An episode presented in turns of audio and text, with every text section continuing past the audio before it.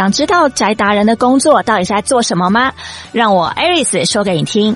我是龙妹猫弟的 IP 创始人起飞丽莎莎，想认识更多插画家，学习更多的绘画技巧吗？每个礼拜五晚上八点，一起来收听仔仔初音，让我们这一群仔仔一起出声音，让全世界听到我们的好声音。Hello，大家好，欢迎来到仔仔初音，我是你的主持人 Alice，每个礼拜五给你最棒的宅达人介绍啦。那我们今天邀请到的呢，依然是年会的主讲之一。那我们邀请到是板桥高中的赖雪慧老师跟张敏祥老师。啊，请两位老师先跟我们打这个招呼吧。各位观众大家好，我是呃板桥高中生物科赖雪慧老师。我是数学科的张敏祥老师。我在板桥高中已经待了二十几年了。其实之前是长期当导师，当导师的时候会有班会课要经营，然后又会讲出一些议题。还有一段时间做了。接了图书馆的作家系列，就是可以请一些议题的主讲者来讲。因为我本身对于冤案是蛮从小就开始关心，在班会的经营上，还有在作家系列里面，其实涉猎也蛮多的。那其中有一些案子又跟生物的技术有关，嗯，所以其实，在前一个课纲的应用生物学的时候，我们也有做了一些例子。到了一零八课纲的时候，因为要多元选修要校定必修，嗯，那我们就盘点我们之前的这些教案，其实组织起来就变成我们现在的校定必修证据与真相助理。哇，对，我们有非常强大的生物科的同事一起合作。嗯、我是在那个，就是我长期当导师之后，有一年忽然去接行政，张明祥老师是在我旁边的注册组长。我们因为那个机缘认识，不然我这么老，他年轻，应该没有什么交集的。这么客气，张敏祥再跟我们自我介绍一下好吗？我就是，其实我就是一个爱玩游戏的人。那时候就刚进这个学校的时候，就接了学校的行政，学老师在旁边，也跟他学习很多事情这样子。我那时候就是参加了汉克老师的那个密室演习。一进学校的时候，就是新课纲在上路，所以就想说，哎，那这个密室的事情可不可以做成一个多元选修？哦，甚至是校定必修。那时候其实有有有有有考虑过校定必修这件事情。后来想一想，我们把它定位在方法学，就是其实很多个议题的故事都可以借由游戏的方式去呈现。那既然它是方法学，做成校定必修好像就比较不适合。那边是要去创造故事的地方，嗯，那我们就是拿来作为这个方法学，让学生学会了，可以在他们的校定必修课程中去应用，透过这种游戏的方式，把一些比较沉重的议题带出来，这样。哦，所以两位老师就因为这样子而开始合作起来。所以等于是我们这边有故事，然后他那边有方法，对。然后我们对于这个方法是有需求的，因为我们在这校订必修的案子也有好几个案子，其中有一个案子是陈静凯案。嗯，陈静凯案的话是他是一个手球国手，然后出车祸，嗯，眼睛就失明。可是因为他的生活看起来很像正常人，所以他就被告说他是假装的，是诈盲。这个案子呢，其实我们呃在课程里面其实是要带学生来读一份鉴定报告。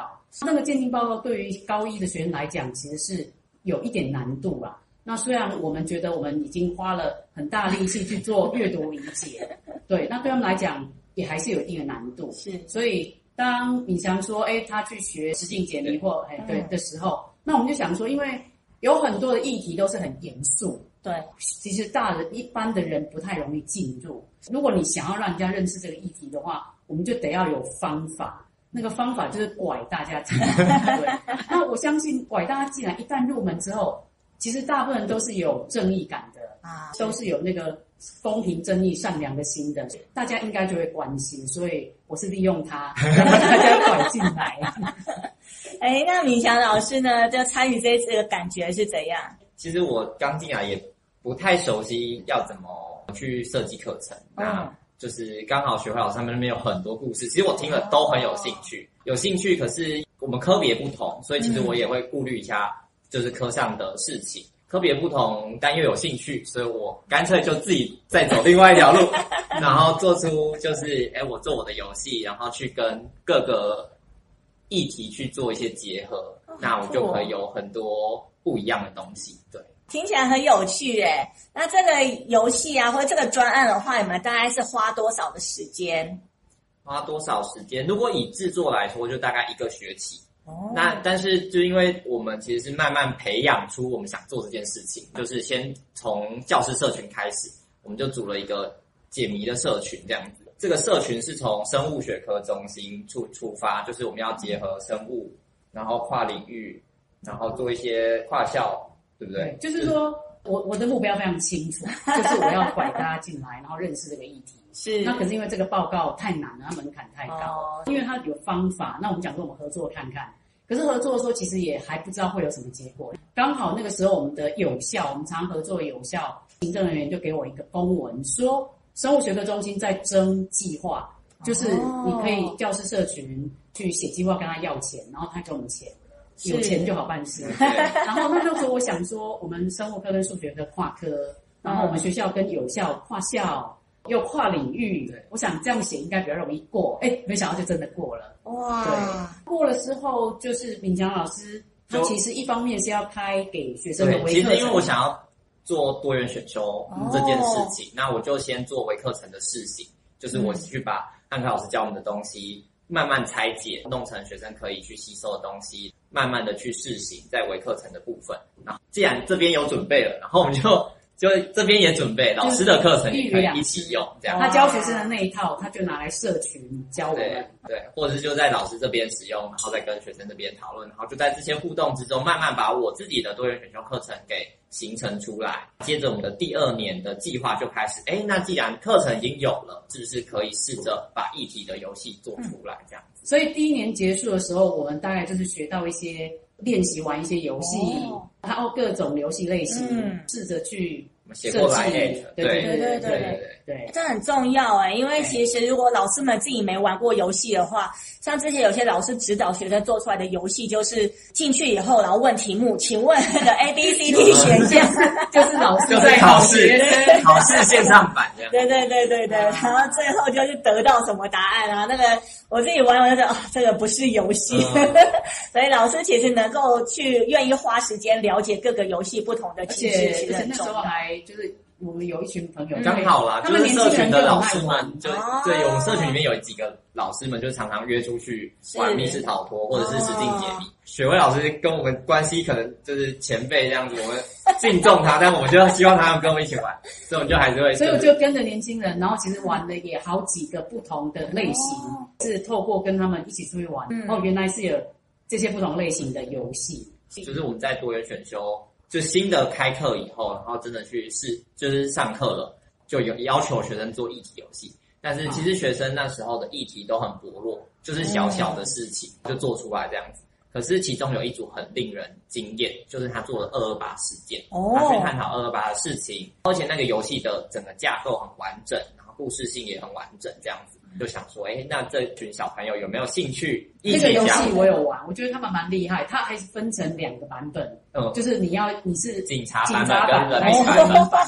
你会看到不同的。对，而且我觉得那个小型游戏就已经包含了一些重要元素。对，有就是有一些讨论，而且会跟那个议题是真的有关哦，不是说挂着这个议题，然后游戏归游戏，是它其实是有关联。我我个人觉得还蛮厉害的，对，小孩子很厉害哦。对啊，对，不要说年轻人是草莓，很多事情我们不会的，创意真的能剪掉，真的真的，小朋友的创意真的是非常好的啊！做完二八的那个，那时候他们在高一，对，我也去他们班试玩，然后做完之后，然后因为我们我我我本来我的目标就是要做校定必修那个诈盲案嘛，对，然后这时候他就来问我说：“那这个案子你觉得要？”做哪个部分？对，就是他们的课程，我要选哪一个案子来做做看。啊，对，因为我那时候其实也是问了很，他们有很多个故事可以选，所以我们就是跟他讲，我们有哪一些案子，那我们案子的困难在哪？我觉得他也脑袋非常清楚，他就说他就是觉得要真的能上课用，而且要取代你的课程，然后他又能达到效效果的。陈金凯的这个案子，那个鉴定报告其实真的是比较难，嗯，就丢给他，就没有管了。对，后来这个是专案进行到第几年就来制作这个陈继凯的案子？第二年的下学期。哎，你说合作的合作第二年的下学期就开始制作了。对哦，所以学生上学期哦修我的课，然后做出二二八事件。其实上课也没教什么，我们就是教他怎么设计谜题，然后怎么制作游戏，故事都是他们自己带进来的。是，那他们结论就是教学生才做的事。对，教老师没有老师，老师对学生他们的创意实在太太。无法想象了，是，然后他们可以带出的东西其实很多很多，那他们做出了这个东西以后，我就觉得这些小朋友他们其实也可以。其实原本是只是想简单的就是开微课程，有没有想来跟我一起做游戏？要做就自己来这样。只是最后就是学校的学生其实兴趣不大，所以没有开成。这三个小朋友，我就我就私底下问他们说：“你们要不要试试看？”嗯，那他们就说：“好啊，好啊。”三个人，而且他们三个也很熟，就刚好在同一组，然后就接下了这个案子，作为一个学期的自主学习计划这样。所以等于是敏祥老师在那个学期带这三个小孩是没有钟点费的啊，我们陪他们做，就是陪他们做，因为本来要开课要六个人，然后因为没有那么多人，他就。他等于是自己花时间给他们做，对，因为原本课开课就有课程钟点费可以去指指引我们这种，就是比较算是无偿的付出啦。嗯、我觉得做这件事是有意义的，学生也愿意，所以其实我觉得带他们做也没有不好这样子，嗯、对，所以就是就是可能呃每周我们每周其实大概花两个小时在讨论，然后就这样子慢慢的把这个游戏讨论出来。可是制作是学生制作，因为说真的，老师时间也没有那么多。所以学生让他们讨论完，跟我讨论两个小时，然后每周再花可能再花个两个小时做制作的部分。哇！所以我们才会争取说年会的时候，拜托一定要让我们的小朋友去。真的，对啊，超用心的耶！而且现在的学生学习压力这么大，然后还愿意花时间做这种事情，对，真的是很很用心。有点就是学以致用嘛，就是多元选修学完还是愿意继续，嗯、而不是哎我玩完了，好我不要了。对，我要念书了，怎么学测那些的这样。对啊，对啊。我们刚刚做的这些事情，其实都跟新课纲有关，嗯、包括我们的校定必修可以这样子跨领域、不受限的去开你有兴趣的课程，是学生可以利用自主学习时间去做一件他想要做的事情，而且他真的是把它完成。嗯，对。教师社群也是啊，嗯、就是他们鼓励我们要跨跨领域，我们是认真有在。虽然有一些想要对，那我们有想要做的事情，我们就其实也没有想那么多，就去做做看。是是是，是会造成这样的，最后去参加年会这件事情，我一开始是没有想到的。因为原本就是只是我做出来这个曾经凯案的游戏以后，嗯、然后其实学妹老师就问我说，有没有舞台让他们去啊？那我就想说。嗯，要舞台好像很难，因为就是学校就自主学习成果发表而已啊。嗯、那这个游戏的比赛，我们又不是用那个蹦世界，他们有游戏比赛，可是我们不是用那个做，好像没有办法去参赛。嗯、但就想到说，哎、欸，其实有教育年会这个东西，虽然它没有一个比赛，没有一个得奖或是奖状或什么，但是至少它可以有一个展现的地方。嗯，对，我觉得那个舞台给学生还蛮重要的。对。会让学生很有成就感。嗯，老两位老师好用心哎，真的，而且会为学生去创造一些舞台的。嗯、所以其实这一次的年会啊，与其说主讲人是两位老师，不如说是 这些孩子们。对。哦，所以是几位孩子设计的啊？我们总共有三个小朋友。哦，听说这个是有三个部分的游戏组合在一起的。哦，这个其实三个部分跟三个小朋友没有。这么直接的关系，他们其实都是一一起做，他们都是一起做。为什么会有三个部分？主要是因为那个文本鉴定报告上有三种鉴定方式。那我们那时候就想说，不如我们就一个部分做一个游戏，简单一点点，不要在学习的过程中混杂很多资讯。所以一个部分做一个游戏，就是小朋友他们就是一起做。所以我们就是可能第一个月讨论第一部分，第二个月讨论第二部分，我们这样子慢慢讨论下去。那因为就是学生他们其实有一个压力啊，所以最后有一部分是我自己完成的，但是他们两个部分的，我们是用那个 G 扭投投影片的那一种方式去做呈现，都是他们自己做的，好厉害哦！而且他们做完第一次的初稿之后，就在我们教师社群里面，我们就试玩。嗯，我们那时候就有先定好说，教师社群最后一节课。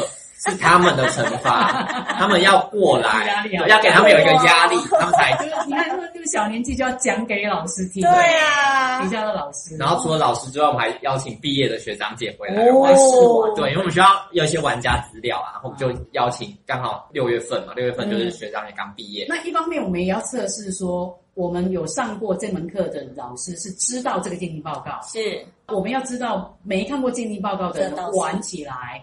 他的感觉是什么？有没有学到？没错。然后对他等一下读鉴定报告到底有没有帮助？对对，所以我们需要实验组跟对照组。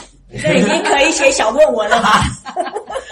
对，一个报告的那种感觉。对啊，超酷的，还有前后对照组的。哎，不过这其实真的很重要，就是测试人员他能不能玩了以后能够看得懂，这其实很重要。因为我们还是不希望它就只是个游戏，哦、就是希望它是真的，哎，可以跨境课堂也要节省那个时间，不能说哦，游戏归游戏，阅读归阅读，然后等于没有多做事。对，对哦，了解。其实我跟他们一起做这个之后，我出去玩的时候也会特别注意，比方说现在的很多的博物馆的场馆也都会做。嗯，我现在都有能力分辨这个做得好，这个做得好。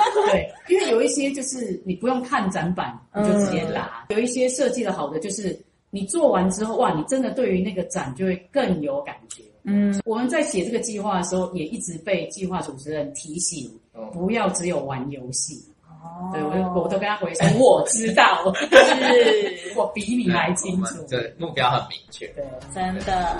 好，那我们先休息一下，听个音乐，等一下再请两位老师继续跟我们分享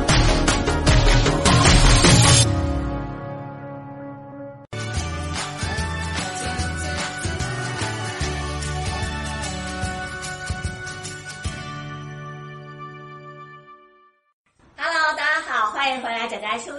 那我们先请板桥高中的雪慧老师跟米强老师跟我们打招呼吧。Hello，嗨。他刚刚有听到两位老师讲到说，其实是有一个计划案呢，生物学科中心跨微领域合作，还有老师跟学生的合作。哇，真的是完全不同的跨领域耶！刚刚这样听起来啊，其实学生花了一学期，也就是将近半年的时间，做出这个游戏出来。是只有半年吗？还是前面还有一些前置之类的？其实我们就是因为我我的课程是就是教怎么做游戏，所以其实他们如果说要把这个算进去，就是一年啊。那如果没有算这个，就是半年。哦，就是他们花了一个学期在我的课程学习怎么做游戏这件事情，他们就会慢慢对这个游戏的架构是有一个概念的。嗯、接下来我们开始了这个一体游戏制作的计划。就是等于说是是从下学期二月的时候开始的，然后二月一直到六月成果发发表这样子，大概四个月的时间。所以等于是他们要先认识那个案子，然后他们要读那个鉴定报告，对，然后才把它消化之后变成游戏。哇，其实真的很花时间。因为光把那个 这四个月的看懂就是就是先要先读鉴定报告，然后还要除了鉴定报告之外。我觉得应该要让他们认识那个案子，所以我们其实也有带他们去去网络上找一些资料，然后还有用老师他们上课的投影片的资料。我们就是其实花了一个礼拜的时间去讨论。我自己带完，因为我我我本身没有在没有在上这个课，所以其实我也没有那么有把握说我讲的是对的。所以我们又花了一个礼拜去找雪慧老师说，哎，这些东西我们有没有理解错呢？所以其实等于说两周的时间去真的认识这个我们想做的议题。哇，其实能够明确的了解议题的内容是很重要的，嗯、对，能不能够消化完成，讲出来成为别人能够懂的东西，对。然后他们在制作这个游戏上面啊，有没有什么困难的地方呢？困难的部分其实都很难，因为 因为文本真的很无聊，不是很无聊，是很很硬啦，对啊，很硬，不能说无聊，无聊但但就是阅读真的没没有那么，就是我我是觉得它非常。有意思，但是它很难，很难。对，但是这个这个就是，如果他们高三可能就会容易一点，嗯、因为这个课程我们有在，我们在这里是高一上，我有在建中的高三上过，是在建中的高三，他们年纪比较大，又是建中，他就可以很快就过去，嗯，对他们就不需要这个媒介。那我们那时候阅读起来就很难，然后接着就在想说，那这个东西要跟什么样的谜题去结合 才会比较有趣？因为就是很硬的东西跟就是好玩的东西，他们向性就有点不一样啊。对，所以我们就是都是根据鉴定报告要的那个结果，我们去找一个比较合适的作为主谜题。除了主谜题之外，我们就决定说，好，那我们其他的谜题都不要跟这个有关系，因为 不然撑不下去。对，太太无聊了，因为很硬，很硬，就是啊，又不会解，然后又不好玩，那这这个游戏就失去了我们的目目，我们的那个原来的要达到。我们就把其他的谜题，就是我就跟他们说，你们随便设计，我们课程学了那么多有趣的谜题，你们就做有趣的谜题就好。那我们把那个文本剪一剪，然后丢到那个谜题背后。答答对了才可以看到那个哦小提示这样子，对，我们就是利用这种方式把一个文本拆解出来这样子。对，文本要设计成游戏，也不是大家想那么简单呢。对，真的很难，而且每一种文本他们的理解就是都有不一样的方式。哦，我们做出来，他们玩家在玩的过程中，他会不会又看到的是另一个面向？会。对，因为我们阅读就就简单就照那个文字顺序嘛。可是我今天又把它拆成不同的，还要慢慢拼凑，拼的时候顺序会不会导致它的逻辑又不一样？嗯，所以我们做出来的第一版游戏的时候，玩家的回馈最多就是，哎，这个逻辑为什么是错的？啊，因为因为我们想，就是我们设计者的逻辑跟玩家在看的逻辑是不一样的，是，所以我们接着就花了一点时间去做修改。我们修改的方式就也是简化。以前我们会把它两个两件事情放在一起，那我们就是一件做一件，嗯、然后就个别去处理。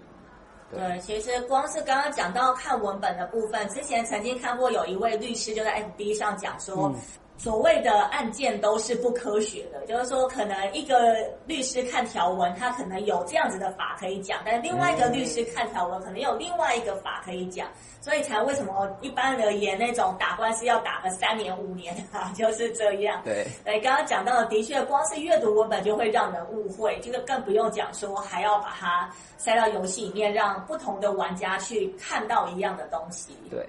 哇，这个真的好难哦！对啊，所以光是游戏设计上就花了很多时间在做。嗯。然后除了文本之外，因为就是陈进凯案，他其实跟忙这件事有关系。嗯、然后他有一个争议点，就是他的生活就是没有没有状况，他活得跟一般人一样那样。我们其实我们在试行这个教案的时候，嗯、我们有请陈进凯本人来。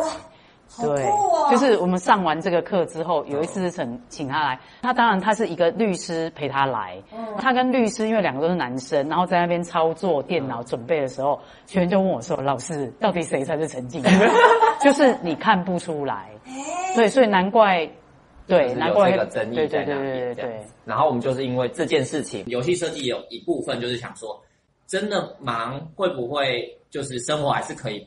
没有那么不方便，嗯，因为习惯的事情这样子，嗯、所以我们就在游戏设计里面又又多了这个想要加入的元素，是就是体验盲的感觉，去想一些，哎，什么事情是你遮住眼睛可能不会改变什么？嗯，那时候就是你遮住眼睛还是做的对，还是做得好的事情。我们那时候是这样在讨论这件事情，其实我们有想很多方式，因为其实不知道怎么样才是真的会这样子，然后有打字。那时候最最后的决定就是盲打跟折纸飞机，折纸这件事情，嗯，是比较可能比较习惯，而且不会出错的，因为我们怕说我们选了一个体验，那这个体验它的盲跟不盲的结果是有落差的，他们就没办法很认真的再去看陈金凯这个案子。哦，对，因为陈金凯案就是他他是后天盲，教教人家打球，哇，就是因为因为那个撞到他的人就去偷拍。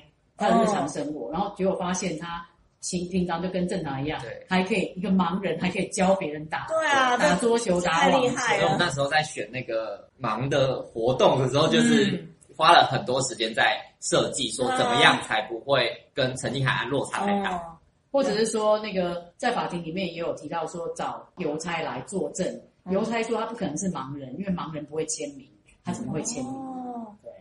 那我们请他来演讲的时候，真的有看到他签名，他就是要把他那个用手框住，然后在这里签，哦、他要签在某个范围。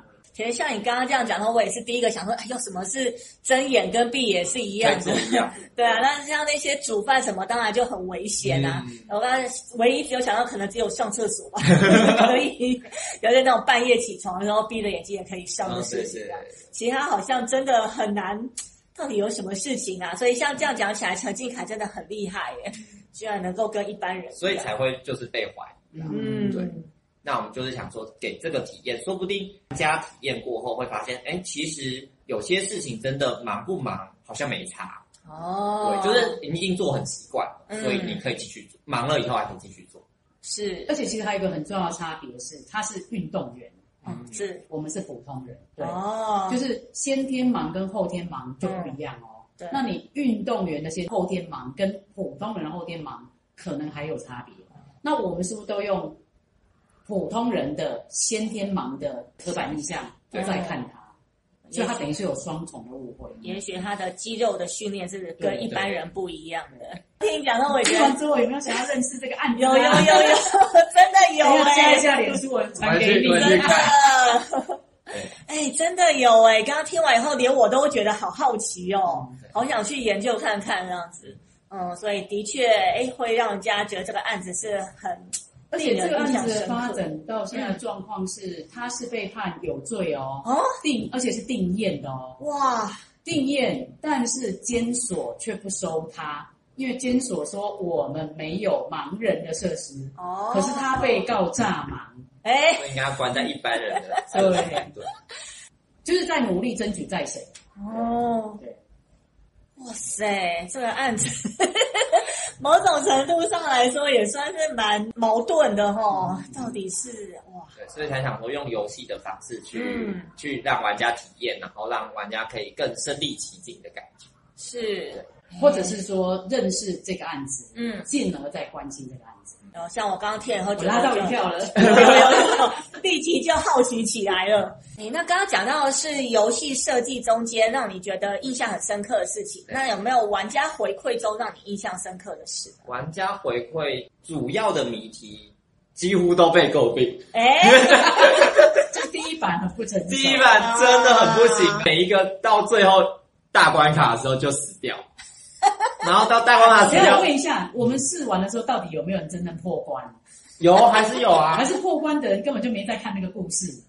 哦，这我就不清楚。就是不知道那个故事还是可以破关，就像是有可能啊，有可能。对，那个真的。就是刚刚提到的那个老师，是因为他已经对这个有认识了。我记得他有读过，他有去跟因为他有来观课，对，所以他其实知道一些资讯。主要的谜题我们在设计的时候，就是真的是要从文本过去嘛，困难度真的很高。第一次去惩罚结束以后，那天很灰心，哎，因为就我们想做事情都失败了。但是，因为我们我们在试玩的时候，我们是非常惊艳，哦，就是我们完全没有想到这个东西真的做得出来。对，虽然我们解不太出来，但是光是他们用那些技术跟媒介，然后想出那些题目，嗯，即使是后来跟案件案子没有什么关系，我都还是觉得很厉害。哎。我们会选择不要跟案子有那么大关系，其实是因为我们怕我们把事情讲错，因为这是一个真的事情，哦、所以我们就尽量说我们要找有假的故事，这样子我们讲错了，我们也可以说他们没关系，这样子到时候给玩家一些刻板印象，我也觉得不好。就是我我希望尽量保持要中立一点点的想法，的目标就是读懂鉴定报告，所以我们就去把鉴定报告做拆解。所以第一次第一版出来以后，那个主要的东西很失败。因为六已经到六月底，就学期要结束了，所以我们就就停滞了这个工作。然后接着暑假的时候，就把这些小朋友再招回来说，哇，我们要修，我们要大修，我们有很多东西要修。然后我们大概花了一个礼拜的，就是大概半天，哇，下午半天这样一个礼拜，每天这样子，对，每天来这样。好认真哦！那时候在舒服的水生活。对，我那对高三老师，我也在，我也要上课，然后上完了，我们赶快再继续讨论这样。哇塞，超用心的。然后先放他们在那边，我先去上课，然后上完课再回来。啊，也也给他们一些时间，刚好让他们做答案。对对对，那因为真的很想要让这个东西是可以用的，是。是暑假嘛哈，然后接下来开学的时候，大概学习的中间就会要用得到，嗯，所以等于要赶那个。我那时候压十一月，我记得是十一月，对，所以等于说暑假一定要修好，因为开学以后他们也有自己的课程要忙，他们已经不像以前那个自主学习再拿出来可以做这么多事情，所以就想说，那我们暑假就一定要修好，然后让课程去上路。那我想知道课程后来用的怎么样？那段我就没看到。后来用的怎么样吗？啊、我自己的感受啦，是学生他们其实蛮投入在解谜的里面，嗯、解谜的关系，他们其实就会开始讨论哦，因为他们四个人一小组，然后他们就会开始讨论说，诶，这个为什么是这个答案，这个是那个答案？哦，然后就说，哦，那那个报告这里有写啊，你要去看那个什么什么东西啊？哦、就是其实有某部分来说，就等于在阅读那个。文本只是那个文本被拆解掉，哦、所以他们会就跟其他同学说：“哎、欸，你要连去哪个地方，连去哪个地方，你才可以看到他哪里有讲这样子。”所以等于是说，你他为了要解这个谜，他得要去看那个东西。对，但他们他们有时候会有一点顺序不太跟老师想的不一样，他们可能是因为就是哎，这里有一个眼睛，我点下去看看发生什么事。是，然后哎，怎么跳出一个谜题了？嗯，好，我想想一下这个谜题怎么解。因为我们那等一下，那正常顺序应该是什么？哎，正常的顺序其实就是这样。对啊，对啊，只是因为他们不是为了去找那个文本来解因为我不知道啊。对，所以他就是乱点。本来就是哦对，一开始就是乱点，然后乱点乱点完以后，他们几乎就全部都解开，然后要去做那个主要的关卡的时候，发现解不出来。啊，然后解不出来，才说哦，那刚刚那个眼睛里面有，那这个眼睛里面有，才开才去把刚刚解出来的资讯慢慢的拼凑起来。那还是还是不错啊。对，这是改版之后。对，改版之后，只是要来回走一下的。对对对对对，就是原本弄一弄，哎，哦，这个不知道干嘛，好回去，然后这又不知道干嘛，然后最后才，哦，这原来是在这里要用啊，这样。哦。其实我们一开始。设设定上就是它是有三个部分，原本希望他们就是三个部分都放进去，只是时间太太太赶了吧？就因为总共玩完要两个小时啊，真的，这个两个小时就一周的课时间就没了，而且老师们还要讲解要干嘛，所以其实很赶，所以最后课程的老师就是只挑了一二部分，就是用投影片的部分去玩的过程中，老师其实也也有帮他们做学习单呐，因为确实你直接摸索好像。对学生来说，那个理解度会比较低，所以老师们其实有做一些学习单，要他们去填说，哎，哪个地方答案是什么？至少记录有他们有去玩的这件事情，这样是对。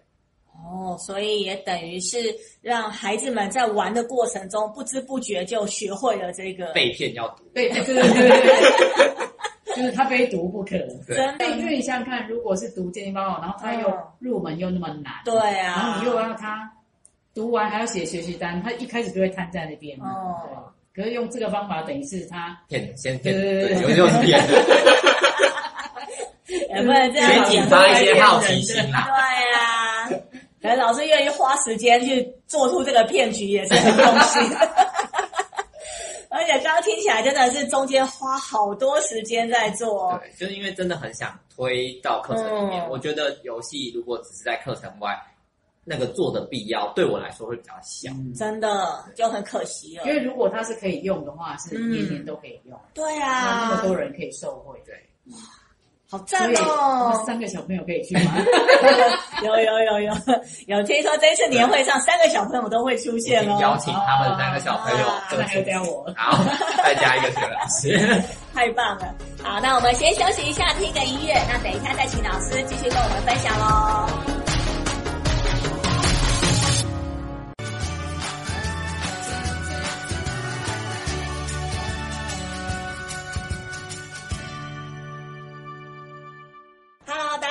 欢迎再次回来，仔仔初一。那我们先请两位老师先跟我们打招呼吧。嗨，大家好。啊，那刚刚老师们有讲到说，哎，做这个档案的时候是，我们以为是老师们做，就不是，是学生做的哎。而且呢，这学生还超级认真的，是在下课之后，还在暑假的时候跟老师 联系。哦，那根本是营队。对，因为。有些人可能会觉得说，哦，我多元选修课程结束就结束，或是我自主学习，嗯，我已经交件了，啊、就就不用再管这些事情。可是他们愿意把这个服务做好，他们这是服务到底，就是课程有什么要调整，然后就拿来做一下修改。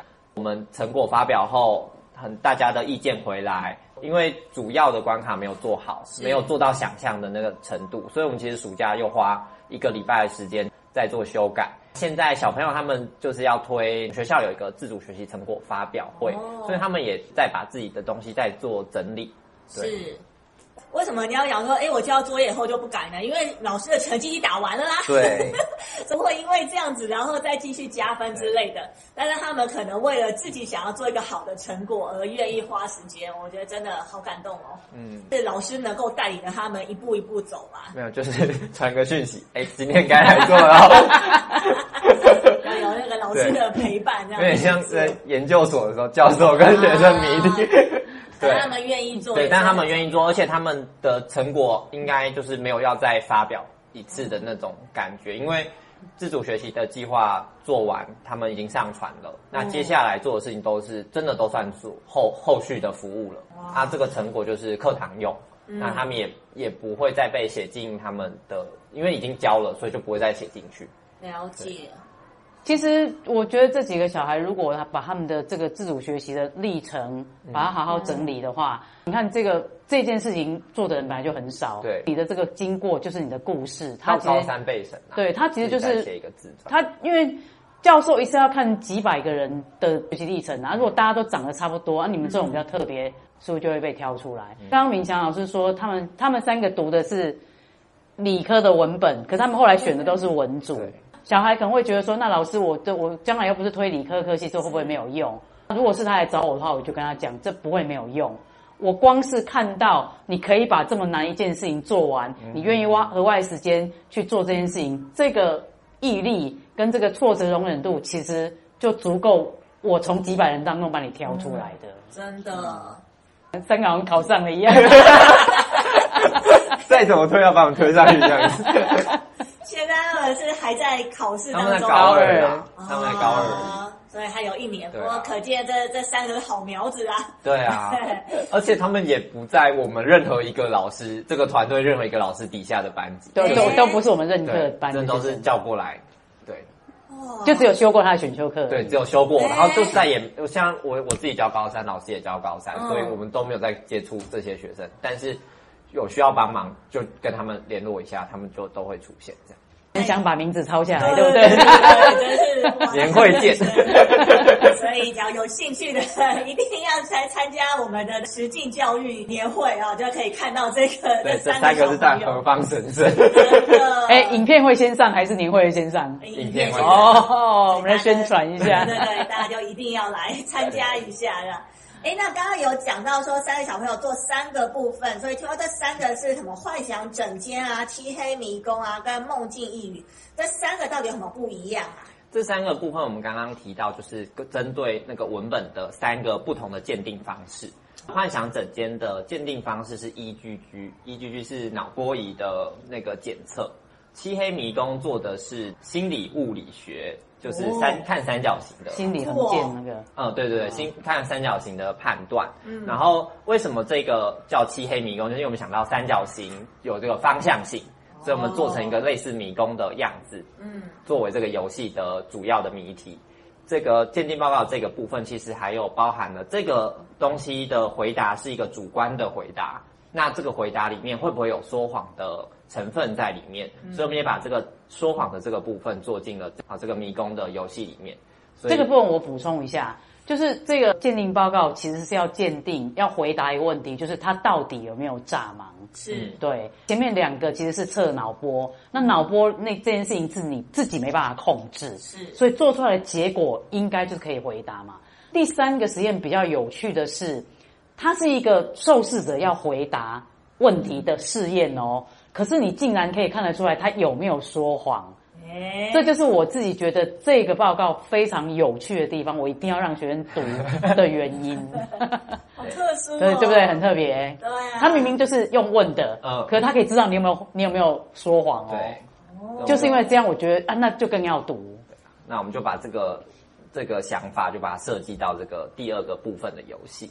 第三个部分梦境异语的部分，其实是主要是盲的体验。嗯，就在这里面，我们会有戴上眼罩，然后用那个导盲杖去辅助的部分。因为在盲的这个过程中，如果全部的人、全部玩家都要盲盲起来的话，那就没有人可以辅助他们，太危险了。所以我们其实变成一半一半，我们用一半一半的方式去处理这个问题。那一半一半的过程中，还是会有一些人会不知道干嘛，所以我们在这里面还有多 fMRI 的那个检测报告在里面，所以就等于说哦，又又要主要是体验嘛，然后又要去理解 fMRI 的这个文本的部分。哇，所以其实三个时间都有进去诶。对，三个时间都有进去，哦、只是因为后来只有采用一跟二两个部分进课堂了，因为三个太长了，哦哦、然后再加上那个忙其实蛮危险的啦，所以第三个部分是目前还没有正式实施。对。哦，因为在教室里面，对，因为教室里面桌角啊，嗯、各种危险，对，都在。当然还是会很希望他最后是可以进去的，只是包含上课时间跟危险度这两个考量，其实我们目前还没有把它放进去。哎，我想问一下，就刚刚有讲到说，通过问答，然后可以找到有没有说谎，这个是只有心理学的专家可以做到吗？还是普通人玩这个游戏都可以感受？呃，应该是说那个实验设计对于心念心理系的人是非常普通的一件事情。哦对，对我们一般对，那他就等于是他可以，我们只要正常回答，嗯、可是我们有没有说谎是会被他知道，欸、他用这个测验方式可以测得出来的。是用是用什么？像以前用什么电流啊？哦，其实不是哦，不是哦，它其实是由你大数据统计对对对对对，用统计的方式。对。那刚刚有讲到，另外有讲到那个盲的什么 A F M R，那是什么东西呢？哦，功能性核磁共振造影，哇，就是你的 你在你的脑部在工作的时候，工作那个区域可能血流量就会增加。哦，那血流量增加的时候，你的仪器上可以测得出来。我如果是陈静凯，我这边受伤，嗯，那我在看的时候，我这里可能就比较没有那个功能出现。嗯，可是他正常人在做这个动作的时候，他这里应该会有对，就会有反应。对，所以用正常人来当对照组来对照，哦，他这个时候。的这个区域的血量比较低，表示他没有在工作，那那个地方可能真的坏掉。对，哎，那个 fMRI 是不是躺进去的那一种？对对对对对对。这个这样听起来应该没办法放在课堂上玩啊，因为感觉要一个仪器什么的，还是你们是怎么取？他不是玩，我们是看鉴定报告，对，是看他做完这个之后出来的结果，哎，要解读那个结果。哦，对。哦、那其实解读那个结果也是我们科学上的训练啊。嗯，我们的大考会考的探究与实作，就是在考这个。等一下，现在高中生要上这么难的东西吗？对啊，好累啊，以前没有以前，佩服他们吧。对啊，我想以前好像没上这种这么难的东西，奇怪。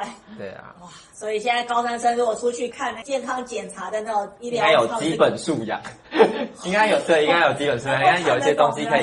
可以知道在干嘛这样。哦，天哪，真的是现在高中生很厉害哦。